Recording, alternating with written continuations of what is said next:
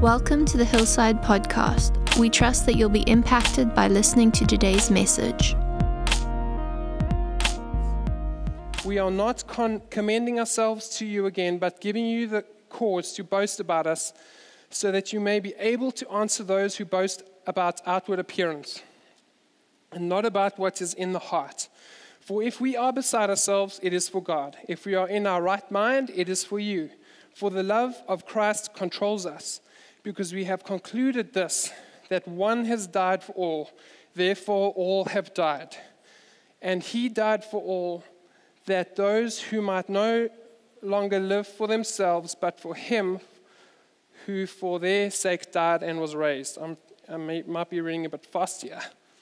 From now on, therefore, we regard no one according to the flesh, even though we once regarded Christ according to the flesh. We regard him thus no longer. Therefore, if anyone is in Christ, he is a new creation. The old has passed away. Behold, the new has come. All this is from God, who through Christ reconciled us to himself and gave us the ministry of reconciliation. Beautiful. This, that is, in Christ, God is reconciling the world to himself, not counting their trespasses against them, and entrusting to us the message of reconciliation. Therefore, we are ambassadors for Christ, God making his appeal through us. We implore you on behalf of Christ to be reconciled to God. For our sake, he made him to be sin who knew no sin, so that in him we might become the righteousness of God. Huh? Oh, there was a, there was a chunk. Catch my breath there. But what a beautiful scripture, hey?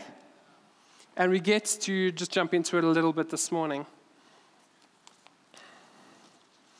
So let's, I'm, I'm, going to, just going through this, I'm going to jump between two different translations. I'm going to jump between the ESV and the Passion Translation, which I absolutely love because it communicates beautifully the love that God has for us. Okay? So, verse 11 since we are since we are those who stand in holy awe of the Lord, we make it our passion to persuade others to turn to Him. Passion Translation um, translates the word which was the fear of the Lord. That Greek word is called, get this pronounced, phobos. Is that right, all you Greek people, scholars? Phobos. It is translated, it's often used um, and translated dread or fear, but the classic, the classic use of it is holy awe. Is God fearful? Is he scary? Or is he just, just absolute reverence and in complete awe of who he is and what he's done and doing and wants? We don't, we don't, we don't try to persuade people to an angry God, right? That's not going to work out. When we persuade people to a good, loving Father, who, who, who lavishes his love in every single blessing he has upon us. Is that right? So that makes going out and loving people a little more easy because we're not trying to convince them, you know, God is this great guy. He's a little angry with you, but, you know, no.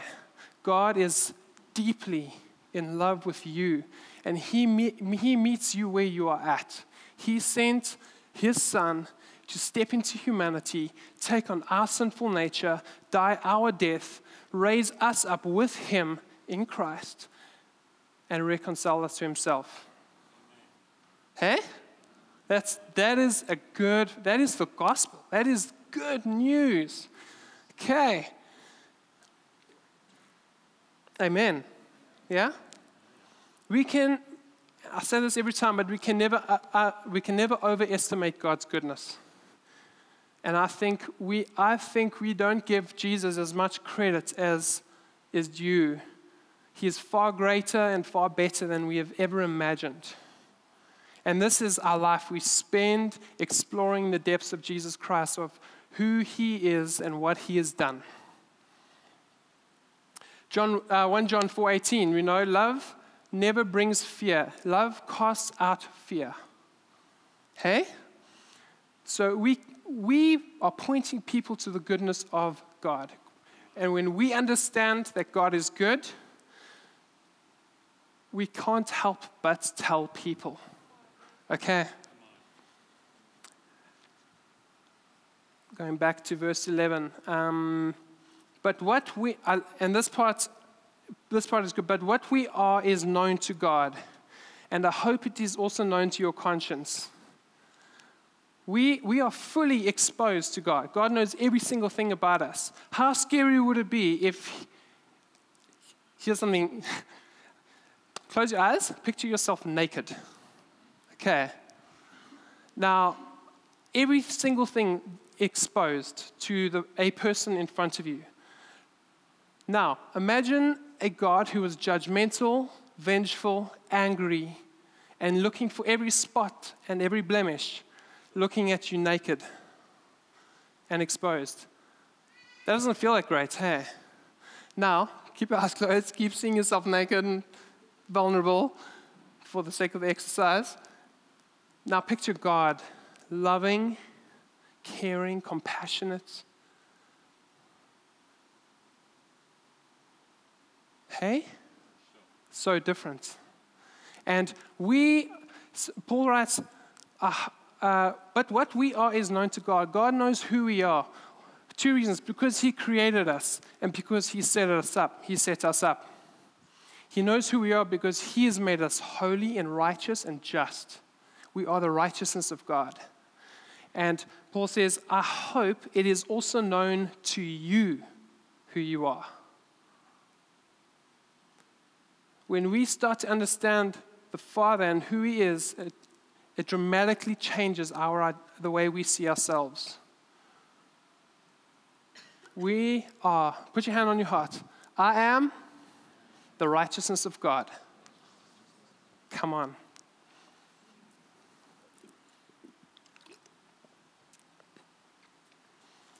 Which leads me to yes, it worked. Verse, two, uh, verse 12. Again, we are not taking an opportunity to brag, but giving you information that will enable you to be proud of us and to answer those who esteem outward appearances while looking what is at the heart. This is Passion Translation. If we are out of our minds in a blissful divine ecstasy, it is for God. But if we are in our right minds, it is for your benefit. When we realize what God has done for us and who He is, we cannot help but just lose our minds.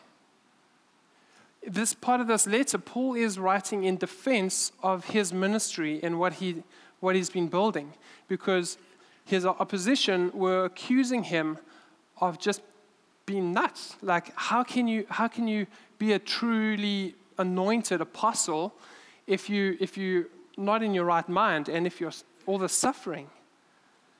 He's saying, we, we, we, what did he say here? We're out of our mind. If we are out of our minds in a blissful divine ecstasy, it is for God or because of Him. But if we are in our right minds, it is for your benefit. It wouldn't help for me to be up here reeling on the floor, not communicating well. And it is very difficult to try to take all of this, and it takes a huge amount of effort when we're prepping to consolidate this. And when God is just so good. There was, there's so much stuff I want to share. So much. It's a never ending amount of goodness. But I, ha- I have to be in my right mind, and we have to be in our right minds when we are loving on people. There's, there's a, a really great word, drunctional. You know, we are drunk and intoxicated and in absolute ecstasy in God and of what He's done, but we need to be functional. We can't, not for relevance sake, but we can't be relevant and approachable to people if we're out of our minds the whole time. Fruits of the Spirit, self control. Okay. You guys are good. Yes, it is hot in here, man. If anyone wants to sponsor air conditioning, that'll be great. Or an ice bath. Christ, um, for it is Christ, verse 14, it is Christ's love that fuels our passion and motivates us. Christ compels us. That is why we do this. We do this because we understand or we are realizing Christ in us and his love for us. We don't come here to Hillside and build a church where we're just ministering to each other the whole time. We come here, we equip each other, we remind ourselves of the goodness of the Father so that wherever we are in our workplace, changing nappies, fixing cars, doing whatever, painting, teaching, we can display and communicate the love of God effectively. Right? Yes. Preach it, Luke. Luke. I'll encourage myself.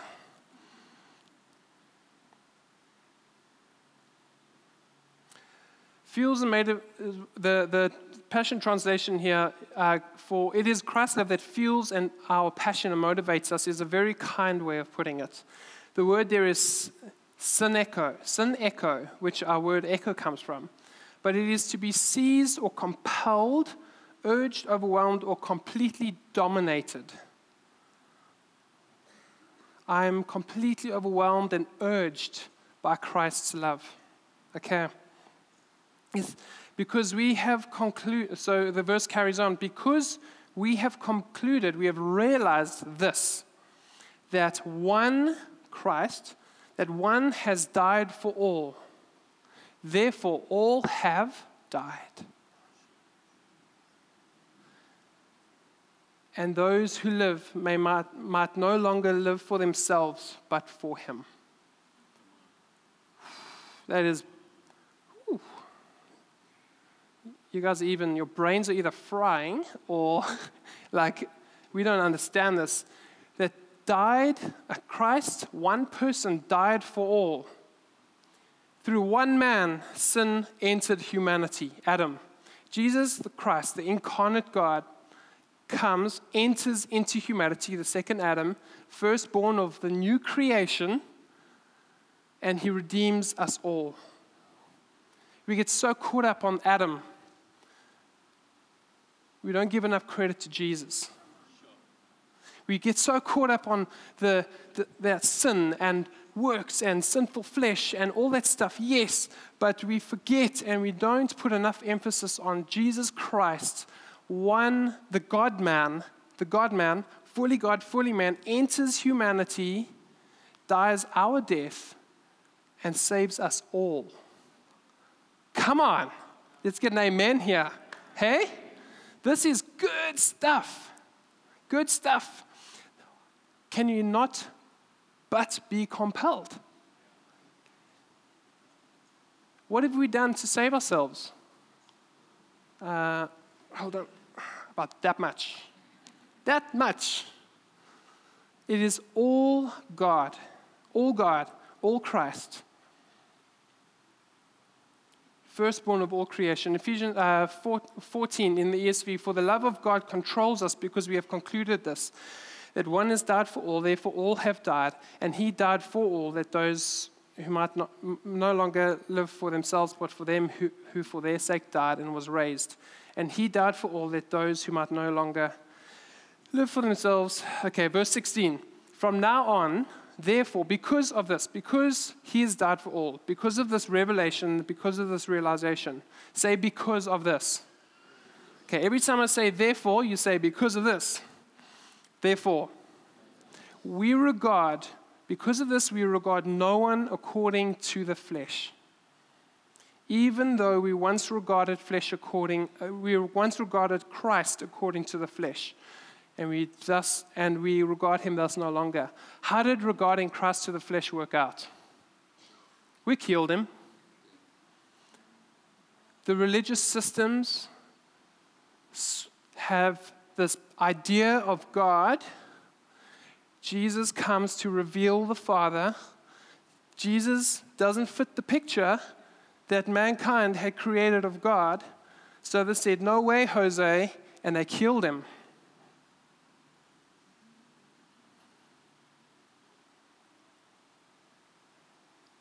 That's heavy, hey? But we now see. Jesus knew that. He knew we were going to murder him. But he stepped down into our humanity, into our frailty, into our weakness, into our. He meets us where we at. Say, fine, take it. But you know what? You're going to kill me, and I am going to just jump inside of you right there. Meet you there. Because I'm not that, I'm this. And I, I'm not here to dominate. I'm not here to do this and that, but I will submit myself in humility and other giving love so that you may come to know me. And he, he was raised from the dead, and he raised us with him. Isn't that good? Doesn't that compel us? Hey? We are in Christ. You are a new creation, right? ESV, verse 16, from now on. So now, now that we know that, that uh, he died for us, for all, and we, are, we no longer regard anyone to flesh, to, according to the flesh. From now on, knowing this, therefore, we regard, therefore, what are we supposed to say? There we go. We regard no one according to the flesh. Um, sorry, I'm repeating myself here. Even though we once regarded Christ according to flesh, we no longer regard him as no longer. Therefore, if anyone is in Christ, he is a new creation. The old has passed away. Behold, the new has come. I love the scripture because that word if over there, if if you are in Christ. Verse 14, 15, 16 is setting us up, saying we are in Christ. Correct? So, the if there isn't conditional, it's, it's not if we are in Christ, it's conclusional, it's inclusional, saying now that we are in Christ, we need to understand that we are a new creation. We're good, right? This is compelling. We are a new creation. What have I done so far to become a new creation? Nothing. This is how good the Father is.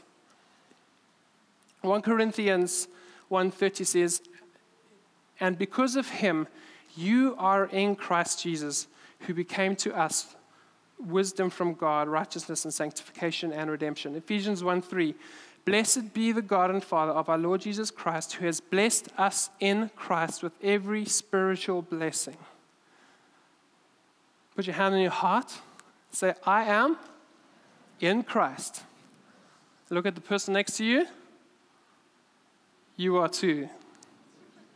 Hey? Think about that. It is so good. Compelling? Yes? No? Very compelling very, very compelling. So good, Luke. Yes. So good, Luke.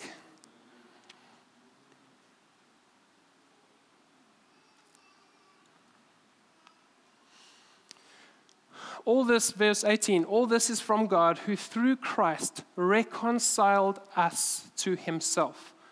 Okay? And gave us the ministry of reconciliation. We have a, being reconciled to God. I'm going to keep saying these things because we need to get it into our noggins. And He gave us the same ministry of reconciliation. That is our mandate. Go out, make disciples of, you know, go cast out the cast out demons, heal the sick, raise the dead. That is part of the ministry of reconciliation.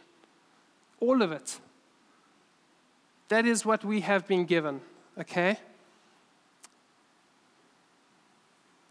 I'm losing myself here. Where, and that is, so the ministry of reconciliation is in Christ, God was reconciling the world, sometimes translated as the cosmos, which is, what is the cosmos?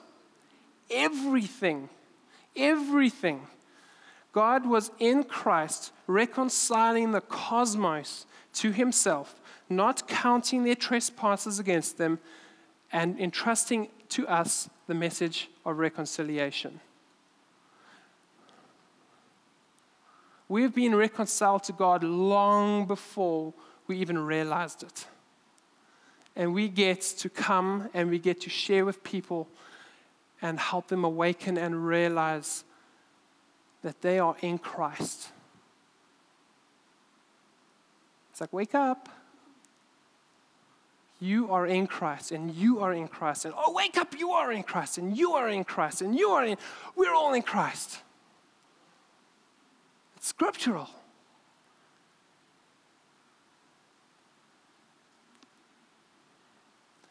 That's so good. Think about that. What have you done to get into Christ? What have you done? A whole lot of nothing. That's what we've done. And that is a whole lot of good. A whole lot of good. We didn't have to kill 10 pigeons and four gazelle and make all these sacrifices because Jesus was the perfect sacrifice for all time, beginning to end. He entered, I'm telling you again, into humanity, into our sinful nature. He took on our, our whatever we are. Remember last year I spoke about sarx, the human condition. He took on our human condition. He pulled us into his death with him. He raised us up with him. That is good news. That is ultimate good news. He is far better than we could ever think or imagine. This is what drives us. This is why we do this. This is why we love people. This is why we go out and we heal the sick, drive out the demons, raise the dead, cleanse the lepers. This is why we go out and make disciples of all the nations. This is why. This is why we can be movement maniacs. This is why we are just because God is so good. So good.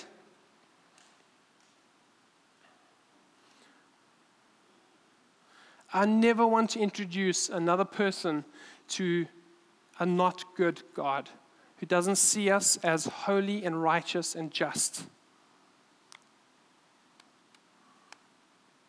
It's just very unhelpful. We have to get the image we have of God in our minds right. And how do we do that? Just understanding God's goodness. Just, just basking in His goodness. What have you done? What have you done? Oh, you've done this and you've done that. And oh my gosh, I can't contain myself. I've got to tell people. And even if you don't tell people, it comes out in the way we live. Because when we start living understanding that we have been reconciled to God, that we are His righteousness, and we are, you know, pe- people just people just flock to you. I love that story that Jane shared about the crystal guy. Hey?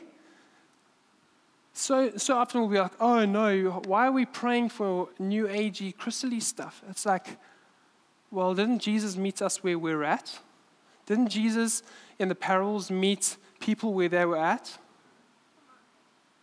That is what we do, and that is how Jane showed the love of the Father through praying with a guy to find his precious crystal. Find your, yes, cool, let's, let's pray that your crystal comes around, but you know what? I know the person who made the crystal, and he's far greater than the crystal. He loves you more than the crystal. So good, guys. This is who we are and what we do. We are compelled by the love of Christ. And He is far better than we could ever think or imagine. Never, ever try overestimate God. We underestimate him so much. And I want to encourage us to, to really ask God to show him your goodness. I mean, to show you his goodness. I did that on purpose.